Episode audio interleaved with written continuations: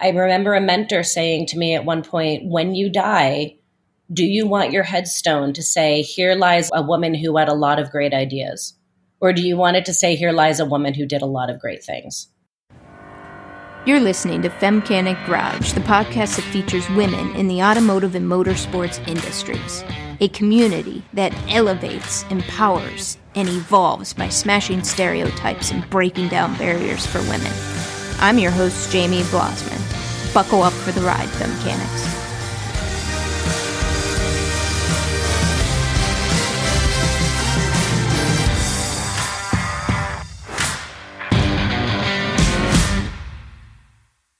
Calling all women who love their ride. I would like to introduce you to a one of a kind women's motor fest. You will not want to miss this sisterhood celebration of women owned whips, cars, trucks, motorcycles, ATVs. If it has a motor, it belongs. Ladies, this is our motor fest. Boys are welcome to attend, but the spotlight will be owned by the women in their whips. Check out all the details by visiting womensmotorfest.com. Bogi Lateiner is in the driver's seat today. Bogi is a master technician, businesswoman, teacher, speaker, industry spokeswoman, and a TV host. Her love for cars started when she was 16 years old. She worked as a BMW dealer technician for seven years and in 2006 started her first auto repair shop, 180 Degrees Automotive, in her driveway. Bogi is the fans' favorite in All Girls Garage an educational television show about vehicle repair. In 2017, she started Bogi's Garage. Its mission is to encourage the entry of women into the automotive industry, providing learning opportunities and foster connections between women of all ages and skill levels. Now let's sit back and enjoy the ride. Hello, Femcanics. This is Jamie B coming to you, and I have Bogi Lateiner in the hot seat today. How are you doing, Bogi? I am doing fantastic. Thanks so much for having me. Maybe we can have the blooper reels. I'll have a sequence of blooper reels of all the fun technical stuff. I think we need to. Right? I want to thank you for being on the show. You are officially the 100th episode. You and I met literally years ago now. Yeah. It's crazy, right? I know at a women in automotive no, yeah, women in automotive. Women in auto care. Yeah. No, it was women in automotive. You're right. It was women in automotive. I have to make sure I keep those are different. One is like dealer focused. Yes. Right. So, yes. But prior to that, I met you on the set of All Girls Garage. Oh, gosh, that's right. Even before women in automotive. Women in auto care. No, I think it was women in automotive. Women in automotive. God, I keep flipping those around. God bless it. Go to both of them, everyone, because they're both awesome, but they are different. They are both awesome. Yes. I was kicking around. I got to meet you there. Can we share a funny story with the listeners? Of course. Yeah. I had reached out to you prior to that and said, you know, hey, I would love to get you on my show. And hey, let's keep in mind at that point when I asked you, Femcanic Garage had just launched, the podcast had just launched. I don't even think I had 10 episodes yet. So this was in 2019. And I don't even think we had met yet. So this is before. And you will never let me live it down. but here's the thing I think there's a great lesson in this because here's the thing. And I'll go back. I'm very particular about the women that I have on my show. And I've explained it multiple times. And anyone who's listened to the podcast knows that I exclusively feature women. Yes, in the automotive skilled trades. Yes, all that. But I'm very particular about featuring women that lead with their intelligent grit and skills first and their sexuality second. I love being a woman. I love femininity. I love all of it, especially if my children happen to listen to any of my podcasts, which they could if they wanted to. Sure. That's who I want them seeing their mom highlighting. Yeah, fair. Do you know what I'm saying? You certainly foot the bill. But when we first met, I asked you, and it's scary asking other people to be on your show. Yeah. It's no different than asking someone to date. Sure. It is different, but what I'm getting at is there's still that fear of rejection. Yeah. And you shared with me when we ended up meeting and you got to know me a little bit, you were honest with me. And here's the lesson in it. And the honesty was Jane, I didn't say yes right away because I didn't know you as a person yet. Right. And I think as entrepreneurs and as business people, there's such an important lesson in that. Yeah. And you've learned it through experience. And the lesson that I learned from you about that is we fall in the trap of saying yes too much. Mm. Does that make sense? Yeah, no, absolutely. There's some irony in that, right? Because I feel like, you know, a lot of like the personal growth coaches, they're like, say yes to life, say yes to everything. And there is that piece, right? There is also the beauty and freedom that comes from saying no and that that is equally important. Like my time is valuable. We have very little of it in this life and i want to fill it with the things i want to fill it with. Not saying that interviewing with you as a as a negative whatsoever but i didn't know who you were at the time. I get asked all the time as like if I did all of the interviews and the free car show appearances and all of the things that I get invited to, I would have time for nothing else. Yeah. And so it feels awful saying no to people, but at the same time, sometimes you have to say no. Sometimes that's the greatest form of self love. Yes. Right? In the pre interview, you and I kicked around, and our pre interview was a little different than a lot of my traditional ones because here's the irony that you've done a lot of these, so we didn't spend a ton of time on the technical stuff. So there's the irony for you, right? and here we had technical challenges. For those that are listening, we spent the first half hour of this trying to figure out technical stuff. right. So there's the irony for you. But part of it is figuring out me getting to know the guests more. But you and I have hung out at multiple shows, got to know each other a little bit. And just to give a little background, I kicked around the idea like, man, 100th episode's kind of a big deal, right? I'm like, who would I want that to be? And I'm like, I really wanted it to be you because there is no single person, no name that has been brought up more times from influential, positive, inspiring aspect than your name I've talked to hundreds, thousands of women, but official interviews, Femcanic Garage interviews, there's no single person that has been brought up by more women than your name. And I'm like, seems fitting that she's the 100th episode. So thanks for saying yes. But my whole point in this and where I'm getting to this is your career is well documented. You have multiple websites you're on TV, we do all these things. And I thought, what do I want to learn from you?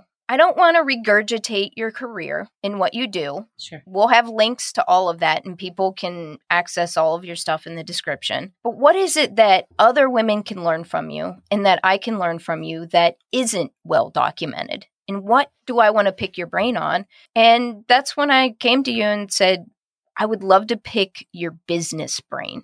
It's the behind the scenes stuff. Yeah. That's a perfect example of it's not that you told me no necessarily, right? Well, you kind of did at first. It, it was more of not now. Yeah.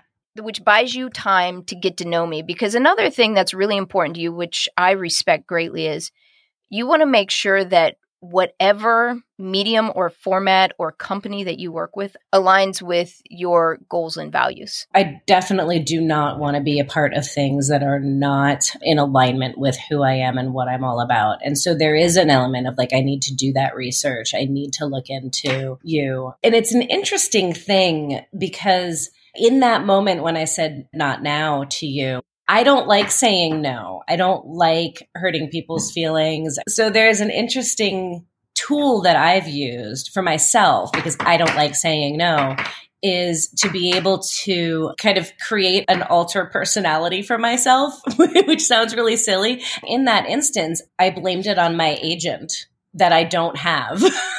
like, right? Like, I don't have an agent, but I was like, I appreciate the request. I need to speak with my agent first.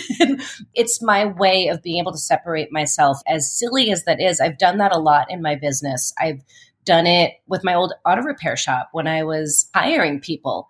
I knew that I am a softie. And so I would do the first round of interviews as Susan, my assistant who I also don't have, right? Yeah. and, and, Susan would do the first screen, and it was what allowed me to be a little bit more business Yeah. than my nature, which is a little more like, let's just all get along and love everybody and say yes to everything.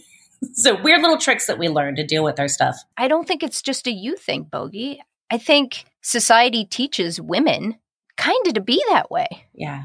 I guess what I'm getting at is I kind of want to dig in to those little lessons in behind the scenes because you have a lot of experience. You've owned your own garage, your own company. You own your own company now. You are the face of the company and the face on TV shows, right? Yeah. But there's a business aspect to all of that. And I feel like as women, we do ourselves a disservice in a couple of directions. One is valuing your time.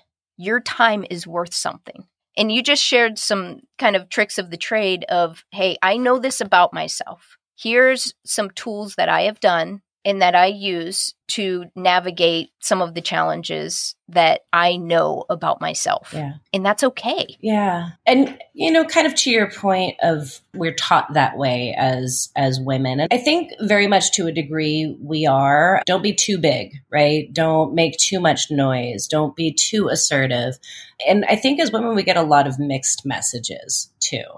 Be independent, but not too independent, right? Be strong, but not too strong. And there's this sense I'm not exactly sure exactly how it gets communicated to us, but there is this sense of, you know, we we need to be the nurturers. We need to take care of other people. We need to not say no, especially when it comes to other people's feelings. Like don't hurt other people's feelings. Don't put yourself before other people. And it's it's an interesting thing, especially when it's it comes to how do I want to say this? Like we're taught that we're going to be less attractive either to a partner or just as a human being if we're too much, right? Whatever that too much is, too independent, too fierce, too strong, too vocal.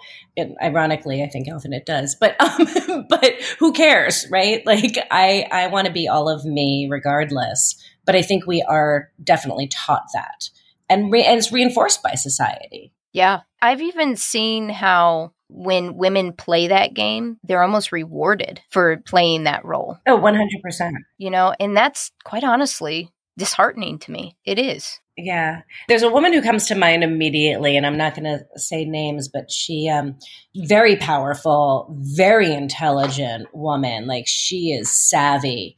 And nobody knows like she is the smarts behind her and her husband's business and she plays dumb and she plays that stereotypical blonde airhead like she plays this role and if you're smart and you're attentive and you're looking at it you can see that she is the brains of the operation Yeah. and she is a, an amazing businesswoman and for her it works because she's doing the it's kind of fun to be underestimated Yeah.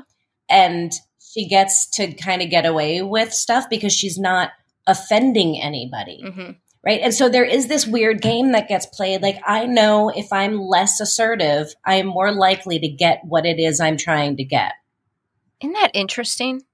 it's very interesting because when you come off too big you put others potentially in in defensive mode and it kind of stops conversation and so maybe there's more of a lesson for just communication in general than it is for women in particular is this sense that i am more likely to get to the end result that i want if i am willing to be in conversation with you rather than being assertive and dominant and trying to win the game Directive. yeah. I think men are definitely rewarded for being direct, right? When a man is aggressive, it's called assertive. And when a woman is aggressive, it's called bitchy, right? It's they're, If you weren't going to say it, I was. yeah, yeah. right. But at the same time, like, I don't think either are good. I don't think it's good when men are being assertive, aggressive, or when women are being bitchy or even too assertive. Yeah. There is something to be said about honey catches more flies, right? And when you do approach things from a perspective of calm and from a perspective of less assertive, being assertive in what you're doing, but doing it in a softer way for men or women, I think is actually more effective. I agree with you. And just listening to this conversation What do you think holds women back as entrepreneurs? 100% themselves. Do you think society does in any way? You know, when I first started my auto repair shop, I really thought that I was going to have issues with customers not wanting to do business with me. I thought I'd have issues with vendors not wanting to do business with me. At the end of the day, yes, I probably did have a few. Eh, they self selected. Nobody was walking through my door that wasn't okay with a woman doing repair work for them because they knew I was a woman. And so they weren't going to come in if they had a problem with it. In all honesty, none of those were issues. There wasn't any any of what I feared. And I had to come to terms with the fact that it was it was me. It was my own internal voices, my own inhibitions, my own fears that tended to hold me back. And there's kind of multiple layers to this, right? Because I do think there's a piece that we start to internalize other people's voices I came up in the industry when there were not a lot of women out in the field. I was in the industry for six years before I knew another woman like me. And I had been. Was it Lori? No, I actually wound up working with another woman at a BMW dealership. Okay. Which was just insane to me. I met Lori kind of around the same time, but I'd never met another woman who does this. And I'd been around a lot of men who were not okay with me doing this. So I'd been told a lot the you can't, you shouldn't, you don't belong. Did your parents support you? Ultimately, yes. I think they'd support me. Just confused by it? They were confused by it and I think I think a little disappointed at first. But then they came around. Uh, there's some stories that I could tell there. But what I was getting at is that I started to internalize those voices. And I think as women, we often do. And I think as human beings, we often do. You hear enough times that you don't belong and you start questioning, like, well, do I? If you have a parent that tells you you're stupid enough times, you're going to start thinking that you're stupid. Right. And at a certain point, it transitions from the other people's voices to your own voices.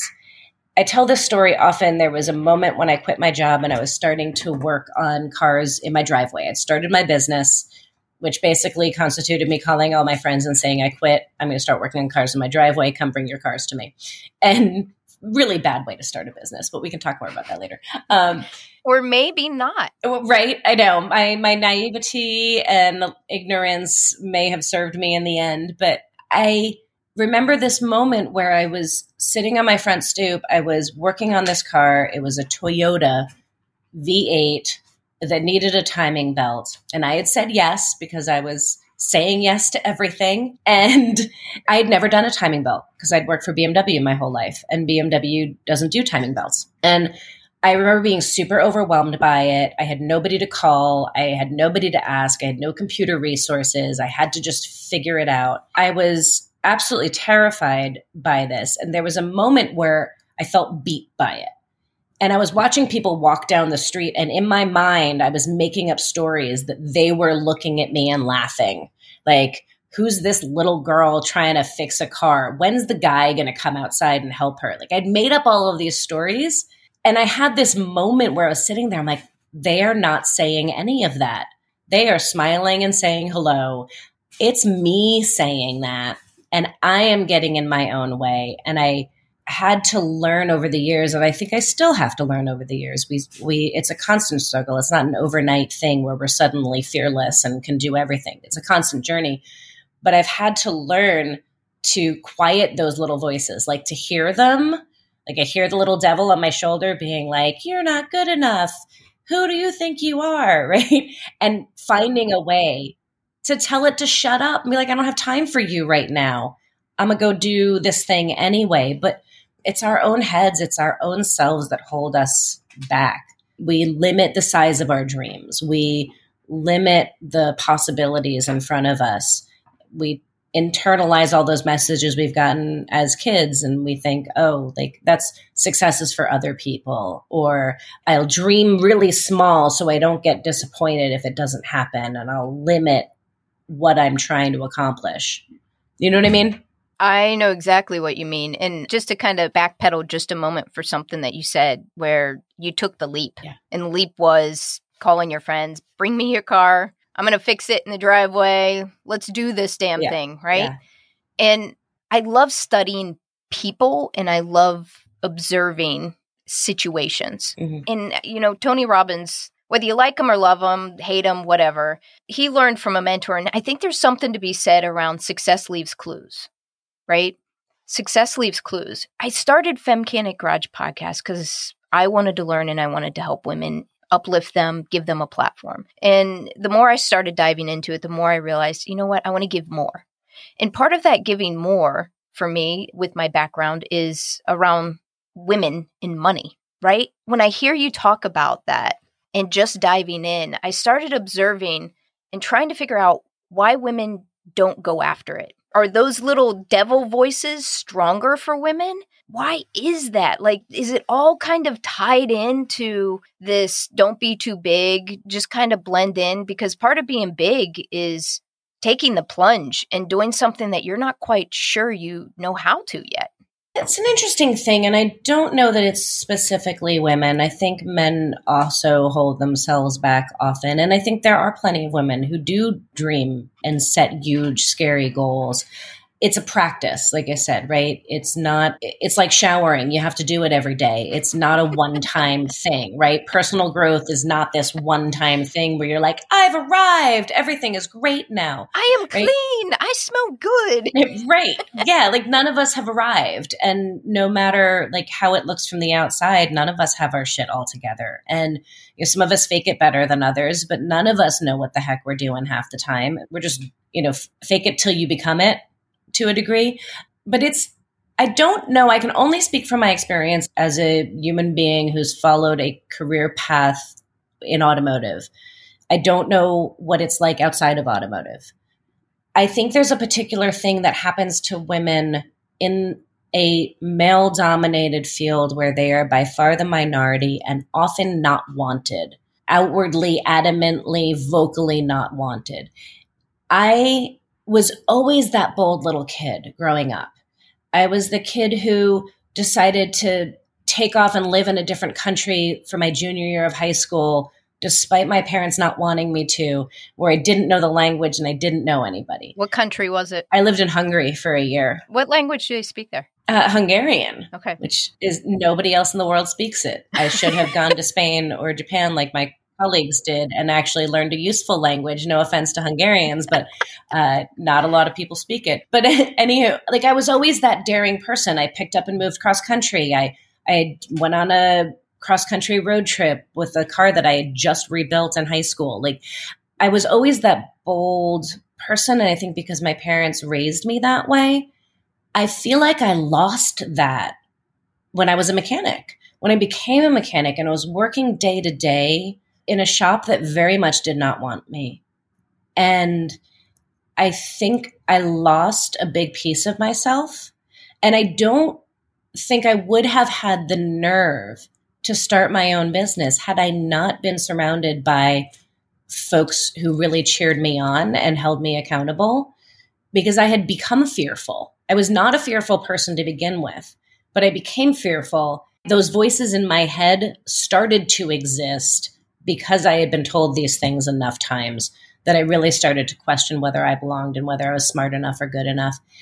And I fortunately found my way into personal leadership, personal growth kind of program and had gotten really involved in it. And it had, it was like a brick over the head was like, hey, who the heck are you? Who have you become? You, you are in a relationship with, um, with an alcoholic and you live in a house that you hate, in a city that you hate, in a job that you hate you are a miserable human being. Why are you not doing something about this? You have lost a part of yourself. Like all of these things kind of became very apparent to me. And I started to make changes in my life and I started to rewrite my life, but I was still working at the dealership. And it took a group of folks from my personal growth kind of community saying, We've heard you talk about this enough. If by the time we all meet up again, you have not put in your notice and started your business, like they held me accountable. I remember a mentor saying to me at one point, when you die, do you want your headstone to say, here lies a woman who had a lot of great ideas? Or do you want it to say, here lies a woman who did a lot of great things? And it was being around all of those people who allowed me to take that leap because I had lost a piece of it. I wonder if that's a thing that happens for other women, that maybe they started out strong but ending up in a career where they're so adamantly disliked and unwanted, how that creeps into your subconscious and you start to believe it. It'd have to. Yeah. You ultimately ended up opening up your own shop. Yes. That shop was open for how long, Bogi? Uh, 13 years. Yeah, a while. Yeah. Why did you ultimately decide to close it? Whew. Um, because I had to come to terms with the fact that there's only so many hours in the day and I can't do everything. I was finding that I was doing everything not to the best of my ability. I had I want to make sure the listeners, just because they may or may not know yeah, your complete story, but just to kind of round off the edges, that wasn't the only thing you were doing while you're running your shop. no. I was running a general repair shop. I had eight employees. I taught regular car care classes there. We had an art gallery in the space. So every month we would have a different artist come in and do art openings. And so, in addition to the shop, I was also coaching and teaching shop management to shop owners around the country. So I was traveling and teaching. And then I was doing all girls garage as On um, Motor you know, Trend. on Motor Trend. Although then it was Velocity, right? Correct. That started about three or four years into owning my business. And then I started doing the shop management coaching. And then I started doing the all female builds at my shop. So I actually, not at my shop, I bought another building to do these all female builds. And so I had that going and this going and the other thing going. And I really realized that I had signed myself on for too much. And I was doing all of it well, but not great. And I was getting lost in the process because I had zero time. I I didn't remember what the inside of my house looked like because anytime I was in it was it was dark already. and, and I was going straight to bed. So something had to give and I had to make a decision on what I was going to do and what I was going to give up. I sometimes regret the decision that I made. But at the same time, you know, we can only look forward and other opportunities I might not have been able to pursue had I still owned it. I miss it, Yeah. but something had to give. And just to kind of pull it into the theme and what were the main focus of this interview topic, which is entrepreneurship. When you started your garage, did you have an exit strategy? No.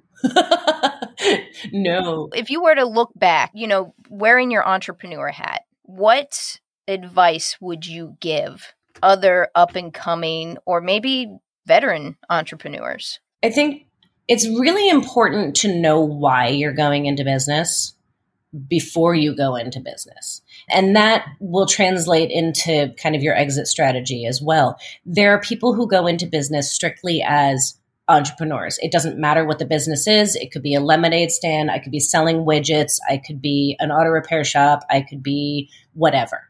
And it doesn't matter what the thing is. It is a business. They're going in to make money and be profitable. And like maybe they do some cool stuff while they're at it and they're great bosses, but it isn't really about the thing. It's about the business. And then there are business owners who go into doing the thing because they love it and they're passionate about it.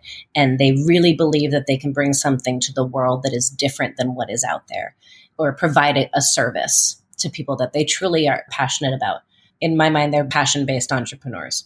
And those are two very different things. If you are a strict business entrepreneur, then your exit strategy is relatively easy to decipher. It's do I want to pass this on to a family member or do I want to sell it? And when I sell it, what is that going to look like? Did they keep the name? Do they keep the collateral? How does that all work? And it becomes a strict business decision. When you're a passion entrepreneur, it's a very different game because you want to see your child, your baby, your business continue to live on after you. And I think in the business world and the entrepreneur world, we talk a lot about exit strategy. The thing that nobody really talks about or prepares you for is that if you are a passion based entrepreneur, if you're not prepared for it, it can catch you very off guard how much it hurts to see your baby not thrive after you're gone. Mm. And that is something we don't talk about. And I've talked to a number of entrepreneurs about that as well since, and they're like, oh, I didn't think about that. like how hurt they'd be. Yes, there's the financial this and talk to a lawyer and talk to an accountant and talk to, you know, all of these different things to make sure you're setting yourself up right when you sell a business. But nobody prepares you for the emotional piece of it or talks about the emotional piece of it.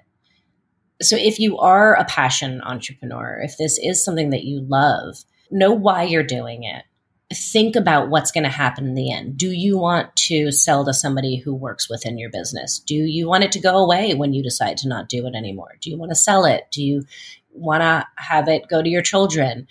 I think it's important to know what you want. Eh, and in life in general, it's important to know what you want, right? you can't get where you're going if you don't know where it is. And I think a lot of folks generally get into business without having a roadmap and without having thought about any of these things that's why 95% of small businesses fail, right? They're just focused on the widget thing and the is that what you mean? Well, either I don't know. I think honestly the widget the fo- the people who are focused strictly on the widget are probably more successful in the end because it's just purely business for them. Mm-hmm.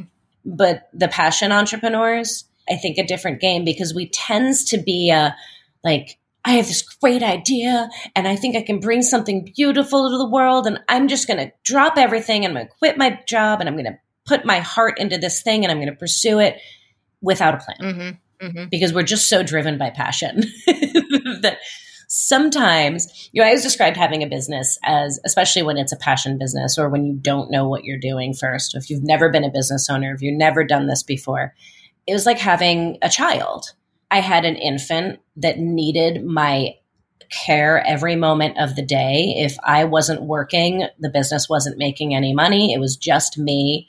I didn't know how to do anything. There was no instruction manual that came with this. Like I had an infant. And then it started to grow a little bit and it was like it was a toddler. And I was just spending all of my time running around trying to keep it from sticking its finger in an electrical stock socket, right? I became an adult daycare center. You have great analogies, by the way, Bogi. well, thank you. analogies are my superpower. And that was like the fire putter outer stage, right? When you get into a certain point in your business, you realize that mostly what you do is put out fires. You're just kind of running around like a chicken with your head cut off. Because you've gotten busier, you have more business, but you still don't actually know how to run a business yet. You're still learning, you're still that new parent, and you don't quite know how to handle it. And often that stage of the business is when most people shut down and fail. Because they don't know how to make money and they don't know how to run the business. And the business is growing and the demand for their business overwhelms them and they haven't learned how to be a business owner. And it almost killed my business as well. What saved you? It was actually a friend of mine who looked at me and said, Bogi, this is not sustainable. You are either going to hurt yourself or hurt somebody else. You are killing yourself and something needs to change. And so I started going to shop management classes and I joined uh, what's called a 20 group, where I was surrounded by a group of peers who were all supporting each other in making their businesses better part of it was realizing I wasn't alone because seeing other small businesses have similar struggles and feeling like, okay, normalize this isn't just me because I'm a failure. And not just any small business. Correct. I think there's a key message in there. This is for me. I'm speaking this out loud here. If the 20 group, what I'm interpreting that to be, you said that they were other shop owners. So translating it into multiple industries. Correct. It's really about surrounding yourself with peers yes. with a common goal. Yes. And i was part of both. I was part of groups that were lots of different types of businesses. Mm-hmm. and then i was part of groups that were strictly auto repair shops. And it, i think that it did it did two things. It normalized these struggles are not unique you are not the only one struggling. Mm-hmm. and so that you know it's it's reaffirming. You're like okay it's not just me. But then it also gave me examples of success. And especially when it was specific to my industry, when I was meeting with other shop owners, I could see and hear about tangible systems that they had put in place that helped them improve their business, ways that they figured out to see if they were losing money and to seal up those holes in the bucket. And so starting to do all of that is really what I had to rewrite my business, right? I had to rewrite my life. I want to call something out where there's like an underlying thing here that you said, but I just want to emphasize. Not only did you make the decision to be a part of these groups, but there was a decision that had to be made before you became part of those groups, and that's an investment in you. Yes. Right? And that's the thing that kind of goes back to ladies, there is nothing selfish about investing in yourself, in your personal growth. I have this sticker in front of me and I have these like some of these motivational things around me in my podcast room here. And one of them is believe and invest in the possibility of you. That means getting help. Yes. Who you are now got you to where you are now. But if you want to go to the next level, you have to get help and expand beyond who and what you're already doing. And if you're not willing to invest in yourself for your own sake, know that you are investing yourself for other people's sake as well. Right? I cannot serve my community. I cannot serve my customers. I cannot serve my employees if I am burnt out or hitting a brick wall or ready to give up or not sleeping or not eating, right? I can't serve anybody else. You put your own mask on before you help anybody else. And you cannot serve others if you are not serving yourself. Airplane analogy. Look at you just sliding those in, Bogi. Sliding them in. I'm telling you, analogies are my superpower. like a ninja. like a ninja. It's true though, and you have to, and it is the scariest thing, and it is expensive. And sometimes there's moments when we're like, I, how do I justify spending? Some of the groups are $800 or more a month, and that was 15 years ago when I was doing Yeah. it. And I was like, oh my God, that is a lot of money, and I can't imagine doing that. But I'd get my investment back tenfold. Let me ask this just directly. Leading up to that decision, that's why I wanted to call that out because that's a thing that I didn't know if that would come out in your story. But we don't do this alone. no. When you see air quotes the successful people, whatever success looks like, and whomever you follow, and if that person emulates whatever you define as success, I guarantee they didn't get there alone. 100%. Maybe it was a group they were a part of, maybe it was family support, maybe it was both Yeah. right? And I think we need to make sure we call that out. But you bring up a good point. When I look at a lot of these groups that you would invest in, a lot of them are male led, Mhm. especially when you're talking about skilled trades. So I imagine those shop classes or groups. You might not have been the only female, but you uh, maybe you were, but Yeah. you were probably the minority. I'm guessing, right? Yes, and that is slowly starting to change. But the other women that were in the automotive group that I was in, they were part owners, but they were the wives who became owners because it was their husband's business and they handled the office or the marketing or the whatever, and nothing against any of that. But it was a different experience. I think, and I think this is a struggle that a lot of new business owners, especially passion entrepreneurs, fall into, is sometimes we throw the baby out with the bathwater. In my mind, I was so fiercely committed to this idea of I was going to do it differently, right? I was going to throw out everything that the automotive service experience looks like. I was going to do it different. It was going to be better. It was going to be like, I just had these ambitions to kind of turn everything on its head. And so I threw it all out and I started from square one. And as I got further into the business, a lot of things that my old dealership or my old independent shop, things that I hated about them, I started to realize, like, oh, that's why they did that. Okay, that makes more sense now, now that I'm wearing my business owner hat instead of my technician hat. Know, sometimes we don't see the whole picture when we're playing one role and we don't necessarily understand why a thing is in place, why a system is in place, because it, it actually does serve the business in the end. And so I had thrown the baby out with bathwater. And I said, nope, I'm not doing any of these things. I don't like anything about the way the automotive industry is done. I'm going to change it. I'm going to do it different. And I was really hurting myself because just because there are things that do need to change about the automotive industry and that there's ways that I thought that I could do the automotive repair experience better, there are a lot of things that are relevant and that work that are true from business to business, regardless of what you're selling or what service you're providing. That the rules of business and marketing and customer service are all the same. And there's there's reasons for some of those systems. Like it works.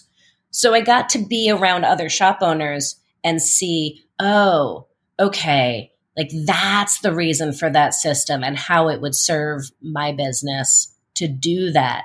That having systems doesn't restrict me, it actually frees me. Systems and processes, right? Yes. Oh, I was so against systems and processes. Oh my goodness. Now I'm like standard operating procedures. I'm the biggest fan of it, but I remember one of my coaches back in the day saying, "Bogi, I want you to write a list of 20 ways in which your life would be improved through structure and discipline." And I was like, "But I hate structure and discipline." She's like, "I know." That's why you're going to write the list. And I thought it was going to trap me. But what I've learned is that those structures, those systems, those processes, structure and discipline actually freed me to have more time. It freed me to spend more time on customer service. Just being able to hang out with one of my customers on the couch because I could, because I had systems and structures in place to allow that. Yeah we tend to be fearful of things that will constrict us. Or we think will constrict us. We think will constrict us. And in reality, they free us. And I'm such a big supporter of systems and processes now. The other thing that pushed me into doing all of this and growing my business from being the toddler that I was running after to being the relatively self sufficient teenager was getting All Girls Garage, mm-hmm. which forced me to not be at the business all the time. Every time I would take Wednesdays off. Every week I took Wednesdays off and I worked remotely because that was how I started to train the business into being able to exist without me. But a day is no big deal. Ooh, ooh, say that again, Bogi. To train the business to be able to live without me and to operate and function without me. That is so important as an entrepreneur. It's when you make the switch from being a solopreneur to being an entrepreneur. A solopreneur is I own a business, I sell widgets, but I am the only one who sells that widget. And if I'm not working, making the widget and selling the widget, then we make no money, which basically means you own a job. Yes, it's no different in why entrepreneurs leave corporate America in the first place. They're just trapping themselves somewhere else. Right. We quit our 40 hour a week job to work 80 hours a week for less money for ourselves because we want to own our own business. Like that goes back to where I said, like, know why you want to go into business. If you're going to business for yourself because you want to have freedom, no. If you're going into business for yourself because you want to make lots of money, you might, but it's going to take a while to get there. Yeah. And the freedom might take a little while to get there. Like you'll get there eventually, but that's not why you should be going to business. That's right. Know why you want to do it. And it should be, or ideally, it's because you think you have something of value to offer and because you're willing to stop being the one turning the wrenches. That's an important call. Because when you are. That's important to understand. Yes you can become a solopreneur and that's fine, right? You can quit your job and become a solopreneur and you can fix cars in your garage and that's fine. But again, you will never have the freedom or the money that you think you're going to have. That's right. Because you're going to be wearing all of the hats. You're being a business owner, you're being a mechanic, you're being the the customer service representative, you're dealing with the legal and the bookwork and the taxes and the all of the things and so you don't have time to do the wrenching because you're busy doing the other things, or the other things don't happen because you're doing the wrenching. That's right. And your business fails. Wait, let me tie something together for everyone because I think it's yeah. in what you all described there. Why do processes and structure help with that? And the reason why processes and structures are so important and it ties back to your mic drop quote, right? As an entrepreneur, that next level is teaching your business to operate without you.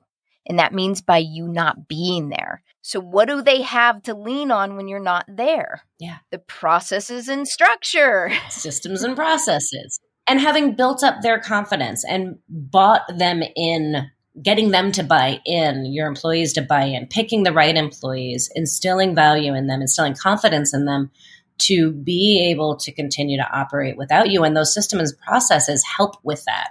It helps build that confidence. That's the freedom, folks. Yes. You cannot do it all yourself. No. Mission to Millionaire. I'm looking, searching out 10,000 women to teach them how to be a millionaire. the key here is you can't do it all yourself. No, it's impossible. And how do you make money when you're sleeping? Right. When you're not at work. You want to become a millionaire?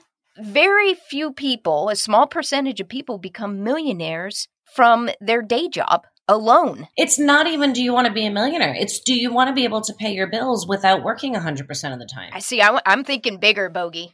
I want women to flourish. I know. I I agree. I agree, but I think sometimes that scares people off. And yes, like it's baby steps to thinking big sometimes, right?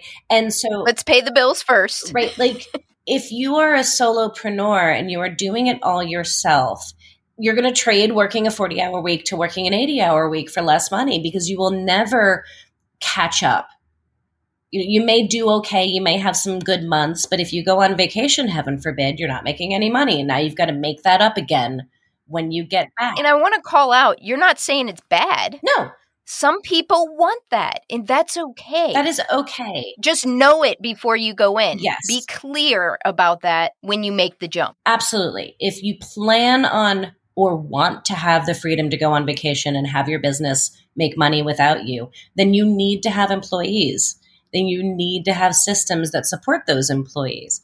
If you're okay with being customer to customer, dollar to dollar, paycheck to paycheck, month to month, if what you want to do is wrench for yourself in your own garage, then that's great. But know that that is a very different life plan or business plan than being able to be at the point where you can travel, where you can take time off, where you can end the day at a reasonable hour, or where you can feel confident that you're going to have money next month. And I'm going to expand people's mind even more. Let's say you want to do the wrenching and be that solopreneur for the purpose of wrenching.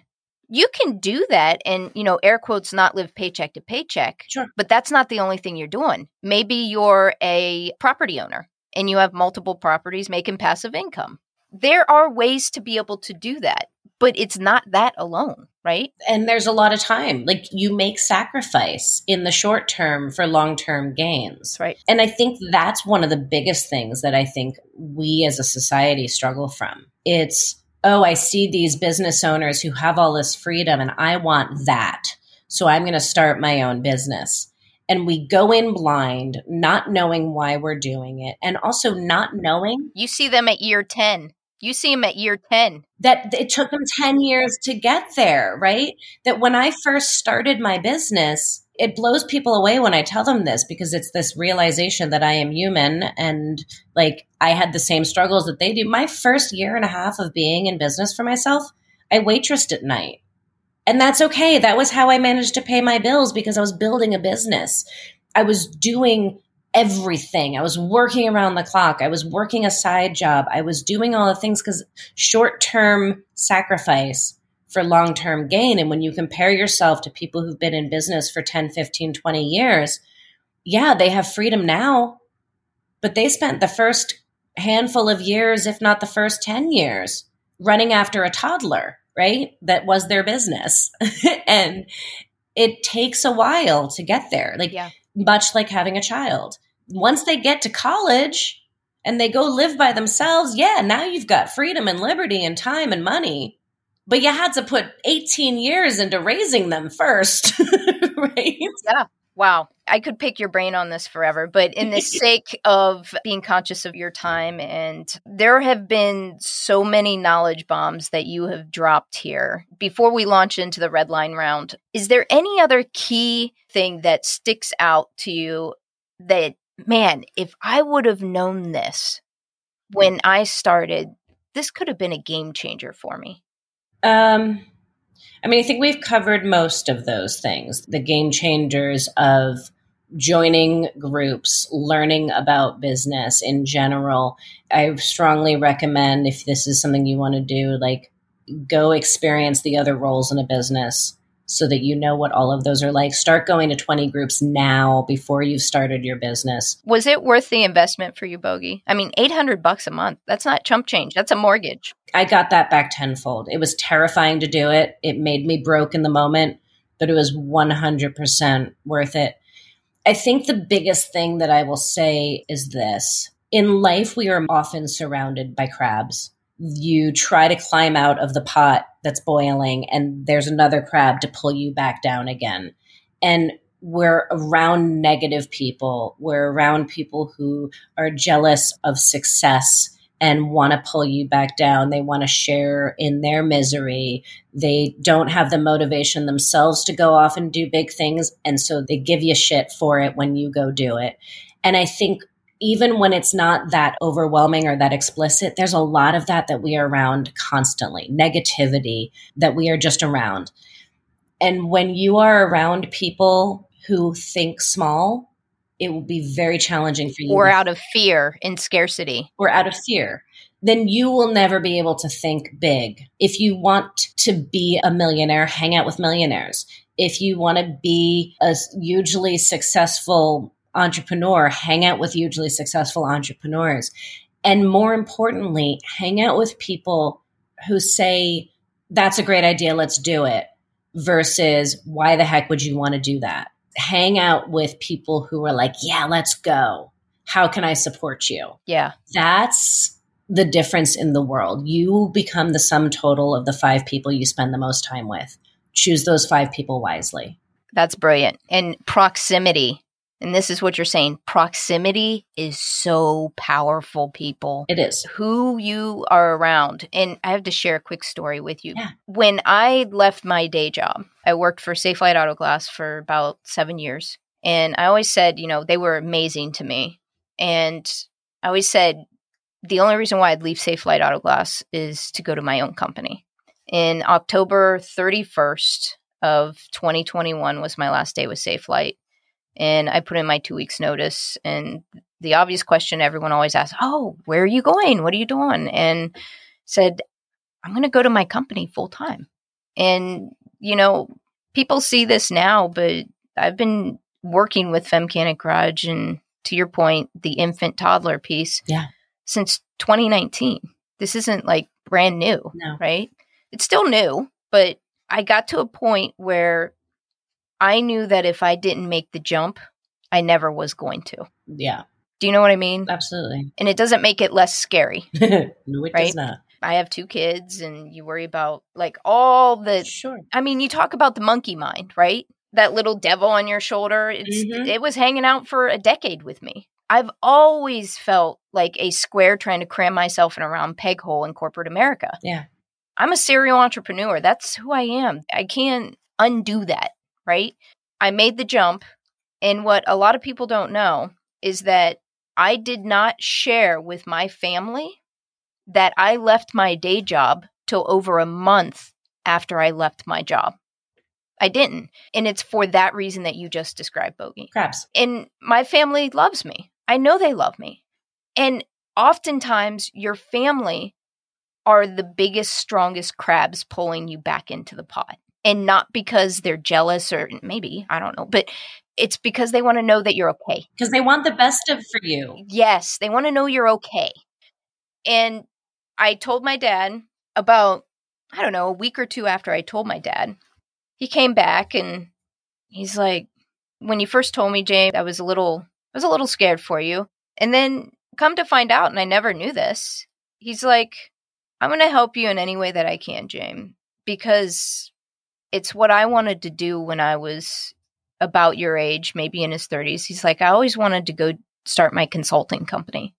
He has six degrees, brilliant man, engineer, undergrad in physics. But when he shared it with my grandfather, his dad, he pointed out all the obvious things. Hmm. What about healthcare? You have kids, you have this, and what about pension and retirement and like all these things, right? And I know those are all risks, right? Yeah. And he said that's something I always wanted to do and he respected me for making the jump and going after it. Absolutely. There's a balance there. That's such a powerful story. Yes, know about all of those things. Those are serious, real things, right? Don't let them stop you, but be aware of those things so that you can put things into place to find solutions for them. If you don't think about the risks, right, they will catch you off guard and they will debilitate you. But there's a reason why companies do strength risk assessments. What are our risks? What are our strengths? What are the solutions for those risks? How do we temper those risks? So that, yes, we can go after that thing. Or be willing. Am I willing to accept the risk? Yeah. Right? Yeah. I didn't tell anyone because I didn't need anyone reminding me about the questions that I don't have all the answers for yet. Right. Because I didn't want to give power to that little devil on my shoulder telling me I can't. Well, and it's okay to not have all the answers, right? And it's okay to admit that. I totally understand the fear of telling people and, and fear of that judgment and fear of are they going to be supportive or are they going to try to hold you back? Are they going to talk you out of it um, when you're already scared enough as it is? It's okay to not know all the answers. I think it's important to seek out what all the questions are, though. Ooh, that's oh, man, you're full of these mic drops, sister. you full of them. And I'll tell you the other question that I was asked often after I shared, "Hey, I left my day job." Like my partner and I've been together.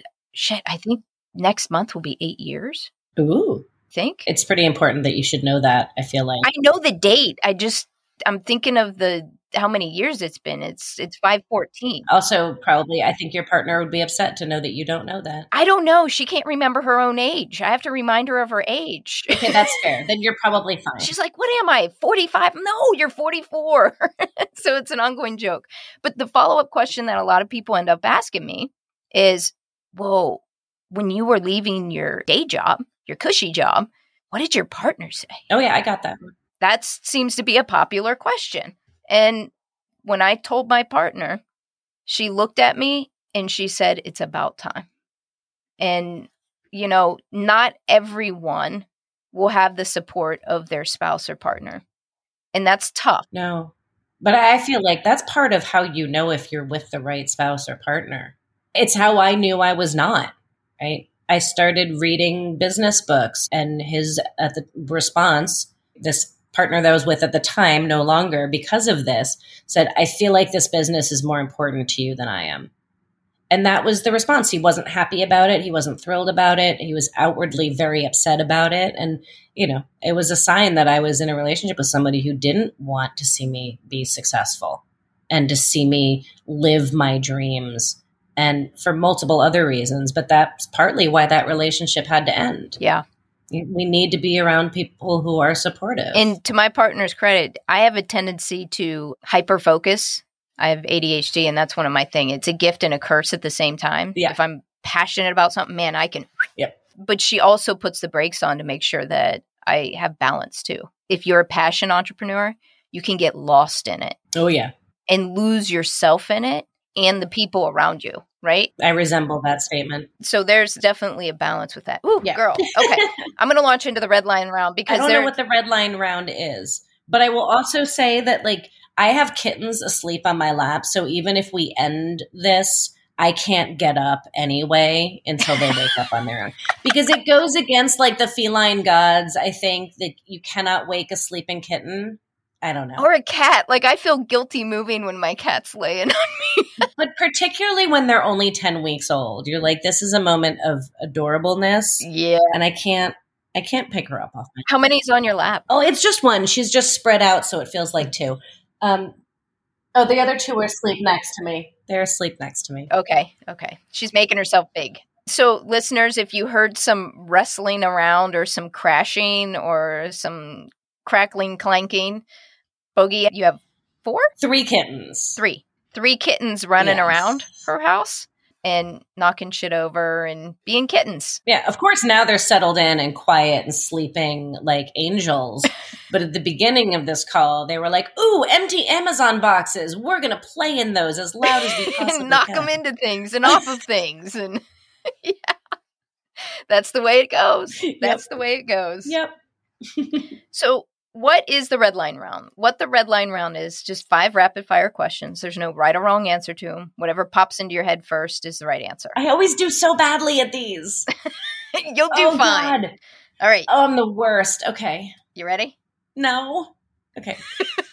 these are bad. You're going to fly through these, Bogi. All right. Who or what has been your inspiration throughout your journey in the industry? See, I do awful at these. Um, everybody who I encounter inspires me in different ways. Sometimes it's inspiring me towards something, and sometimes it's inspiring me away from something.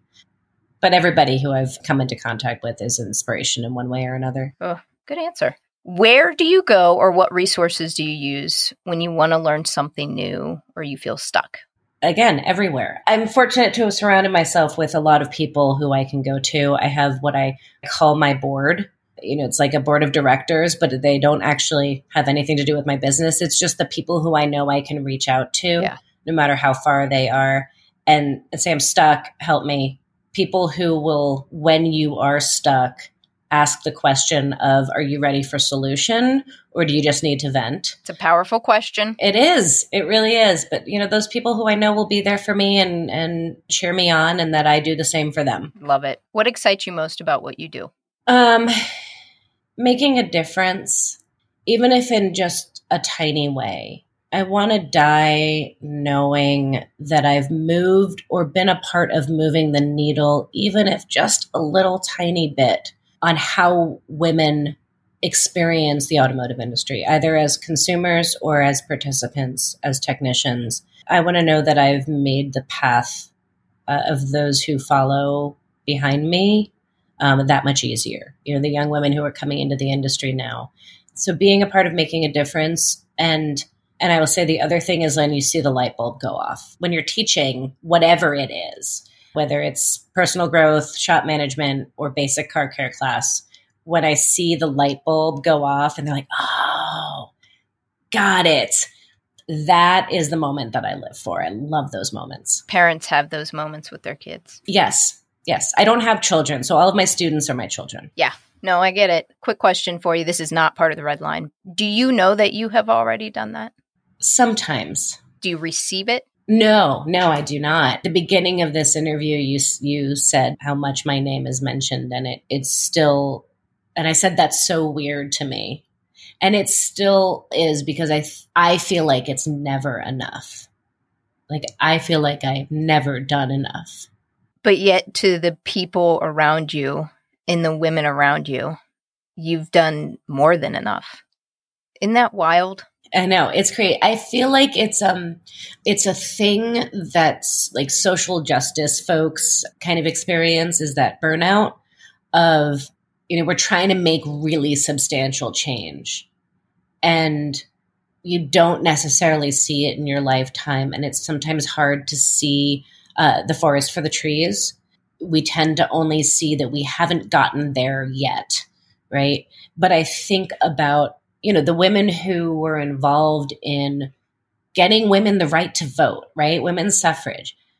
The women who were fighting for it in the beginning didn't live to see it happen. And that is a like i can't imagine that.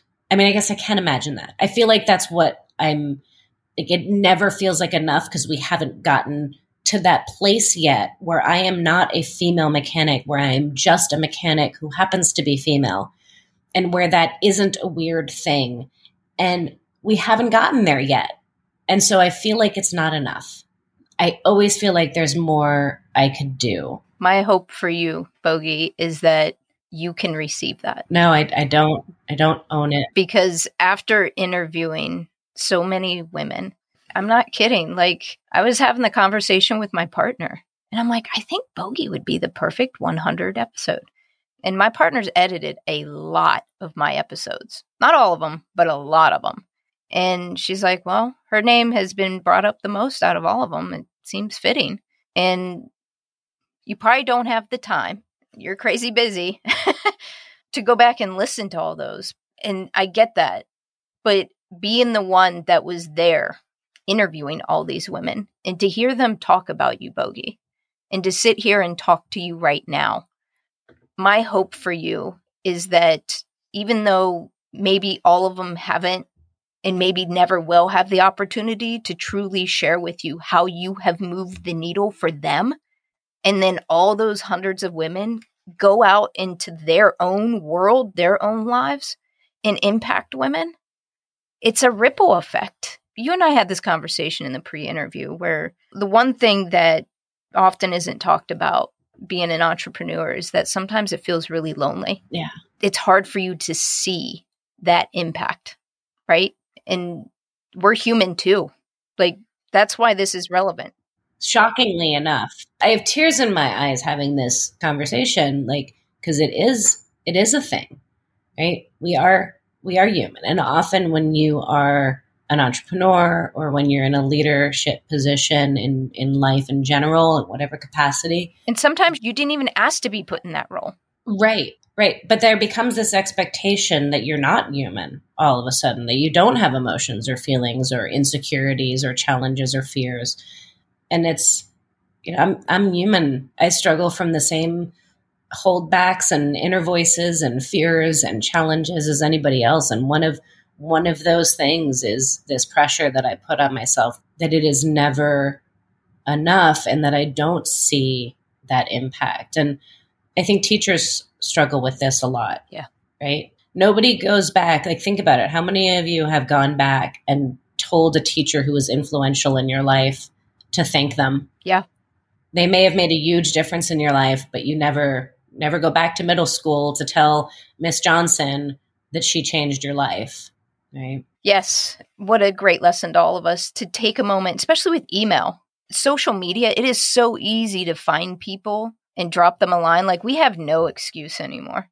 None. Yeah. And that's why, I don't know, a, a year or so ago, I sent you a random message. I think it was a text message just to say thank you. And after I sent it, I'm like, oh my God, I hope she doesn't think I'm creepy. like that thought went through my head. I'm like, that's not the intention of it. But I just wanted to say thank you and let you know that I appreciate it. And, you know, listeners, whether you've had an opportunity to work with Bogi closely or get to know her or not, um, I'm going to share a quick story. And the, the story is this, and it, that advice that you gave me in that moment, Bogi, I think changed because I passed it along, that story along to a young woman, amazing woman that struggled with depression, fights through it. Amazing woman, amazing interview. She was open about it and she's helped so many other people because she's shared her story about working through all that.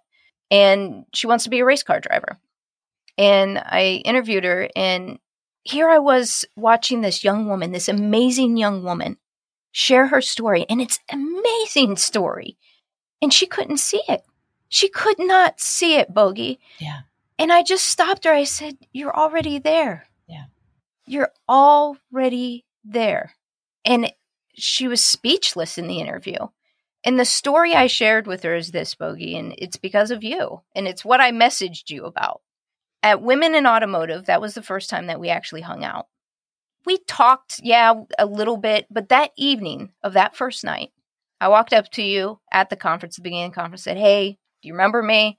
We met at All Girls Garage taping. You're like, Yeah, yeah. And we're chit chatting and just down to earth, just chit chatting. I was with Connie Mangiavinos and Madison Irving, two amazing women, too. Yes, a wonderful women. They're just amazing. Yes. And you said, Hey, you know about this dinner with Jody DeVere? And, you know, it's kind of like the who's who. Jill Trotta was there. There's like a bunch of who's who in the automotive industry as it relates to women. And you were adamant about making sure that I was at that dinner. You made sure I made it to that dinner. And I just remember sitting there looking around. And it wasn't that moment. There was a second conference that we had gone to. It was the Women in Auto Care conference, actually. And it was before the evening kind of party or whatever where everyone went back and changed and it was like the roaring 20s theme and it was a lot of fun and i remember sitting there sharing with you all these women are amazing and like i'm just blown away by all of them and you stopped dead in your tracks and you looked me in the face and you said jamie you're talking like you're not one of them and i just there's very few people that render me speechless, Bogi. I may be pausing and processing, but very few people can render me speechless. And I was speechless and I sat there and it really stuck with me. And I'm like, God.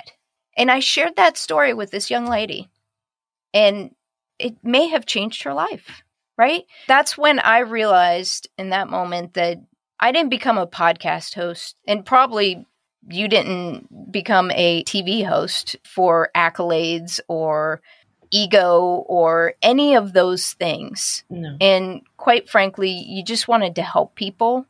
But what comes along with it is this kind of pedestal that you never asked to be on. Does that make sense? Absolutely. Thank you for sharing that story. And it's such an interesting thing. I'm great, and I think a lot of people suffer from this. I'm great at giving advice, not always great at taking it. I am great at lifting up other people, not so good about doing it myself. But ironically, I teach this in a lot of my shop management classes that I teach, is that it's not always the big actions, the big broad strokes, the huge things that often it is sometimes as little and subtle as telling your employees that you appreciate them. It is as little as bringing them ice cream when it's a hot day or having tampons in the women's restroom because you know that sometimes girls get caught off guard. Like sometimes it's the little teeny tiny things that make a huge difference in somebody's life. And so it's interesting that you're calling me out on the fact that I suffer from that same problem. I'm constantly thinking about the broad, big swaths of movement that I want to be doing to make a difference for women in the industry, when often it really is the subtle, like just existing, just being visible. And I think all women in the industry are part of this change, like just being, just existing and doing what you do in this industry as a woman is making a huge impact. It is enough. And I tend to forget that. It's enough. We are enough. You are enough. Yep. And I say that on so many of my shows. I said, just keep showing up. Yep. That's it. And again, I apologize for going down this tangent, but I don't. I don't apologize for it. I respect you so much, Bogi. And it's impossible for everyone to get to know everyone, but my hope for you is is that you can really receive it. One, you deserve it. Two, you've earned it. And three, I think the women really want you to know. I appreciate. And maybe not all of them can tell you, or maybe they get busy with their everyday lives, but I can tell you after sitting down having interviews with them that it's there. I appreciate that. Thank you. And thank you for receiving that. I'm trying. I appreciate it. It's hard, isn't it? I am human and I am fallible and uh and I struggle to do that, but I am working on that. I concur. Me too. I really struggle with it, sister. But what I have learned and what has been a tough lesson for me is that the gift for me isn't what I'm receiving, but the true gift is me receiving it. That's my gift back to them. In order to give that gift back, I have to be able to receive it because that's all they want. Yeah. They want me to receive it. But it's hard. Yeah. Ooh, God, is it hard? it's so hard. Yeah. It really is. Empowering others is easy. Empowering yourself, that's a whole nother story. It's crazy, right? right? It's crazy. Mm-hmm. It is crazy. Okay, there's two more. All right, we have more of this red line round or whatever it's called. Yeah, sorry. I went way down. I couldn't help myself. That's okay. I'm, I still have a kitten asleep on my lap. So, What is a personal habit or practice that has helped you significantly in this industry when you feel stuck or discouraged? A personal habit. I have two answers. One is reaching out to people, and the other is like filling your toolbox. And we have all of the tools that we collect as mechanics, but kind of filling your toolbox with tools for getting yourself out of a funk because they're not all going to work in every situation. And you might Can you name one of your tools? uh, it's anything from talking to friends to treating myself to breakfast to taking a bubble bath to going for a walk to listening to a TED talk or listening to music that I really like or getting in the car and driving even though I don't know where I'm going and just drive and there's no destination with the windows down and the music up. Having a lot of tools in your toolbox so that at any given point when you are in a rut or you're feeling down that I can reach out and pick up any number of tools. Yeah. Because not just one is going to work every time. Love it. What is your parting advice to other femcanics finding their way in the skilled trades industry? Reach out. You have a huge support system out there that you don't even know about yet. Reach out to people, reach out to those people you look up to, even if it's not within the automotive industry, maybe it's somewhere else. in another industry, there are people who are willing to help and support you, and you are not alone. You may feel alone in any given moment. You may feel alone as the only woman. You may feel alone as trying to start your own business. You may feel alone in your family, being the odd duck or your family not being supportive. Know that you're not alone. You're not alone. You're not alone. Where and how can people connect with you, my friend, and follow your journey? Um, social media, obviously. Bogi's Garage is my Instagram handle and my Facebook handle. My TikTok and my YouTube and my Twitter, although I don't use any of those nearly as much as I should. Instagram's probably the most one I'm most active on. And seriously, reach out. I am not always the best at keeping up immediately with things, but I do I do truly try my best to respond to everybody who's reaching out. Yeah, if I don't get back to you right away, don't take it personally, but do please reach out, send messages. I'll help you out if I can. That's a true statement. We're all crazy busy. Doesn't mean that you're ignoring them. It may be one of those things where, hey, I just, there were so many, I just couldn't get to all of them. But if you happen to see Bogi, I'm always blown away by, you can reference back, hey, I saw that. Didn't get a chance to respond to every single thing, but I saw it. Bowie, thank you so much for being willing to be in the driver's seat yeah. and be the 100th Femcanic Garage episode. I'm honored to have you on here, and I've thoroughly enjoyed getting to know you as a professional, an entrepreneur, and as a human being. So thank you for being you, my friend. Thank you for being you, and thank you for creating this opportunity for wanting me on as your hundredth guest. It is hugely humbling and flattering, and uh, it's an honor. I'm grateful for you. And I have one last piece of parting advice. Yes. When life gets you down, little baby kittens fix everything. they do. and ice cream. My name is Bogi. I'm a master automotive technician, automotive instructor, and advocate for women in the trades, and I am a femcanic. Miranda Rumfelt is in the driver's seat next. Miranda is a transportation design student with a background in automotive restoration and racing. She was raised in the Motor City by a family of wrenchers. Miranda pursued her passion for cars and decided to enroll in Drive One Detroit, a vocational program where she learned the ins and outs of classic car restoration and race car building. At age 13, she started sculpting production cars and even created her own concept cars as she got older. Miranda just graduated from college and is now working as a clay sculptor for General Motors Design. Make sure you check out next week's episode as this motivated young woman shares her inspiring journey. Until next time, Femcanics. Thanks for listening to the Femcanic Garage podcast. You can find us on Instagram, Facebook, and Twitter at Femcanic Garage. Check out our website, femcanicgarage.com, for swag and the transcribe for each episode. If you want to help grow this community, do me a favor and subscribe, rate, review, and most importantly, share this podcast. Spread the word. This is Jamie B signing off. Are you a femcanic?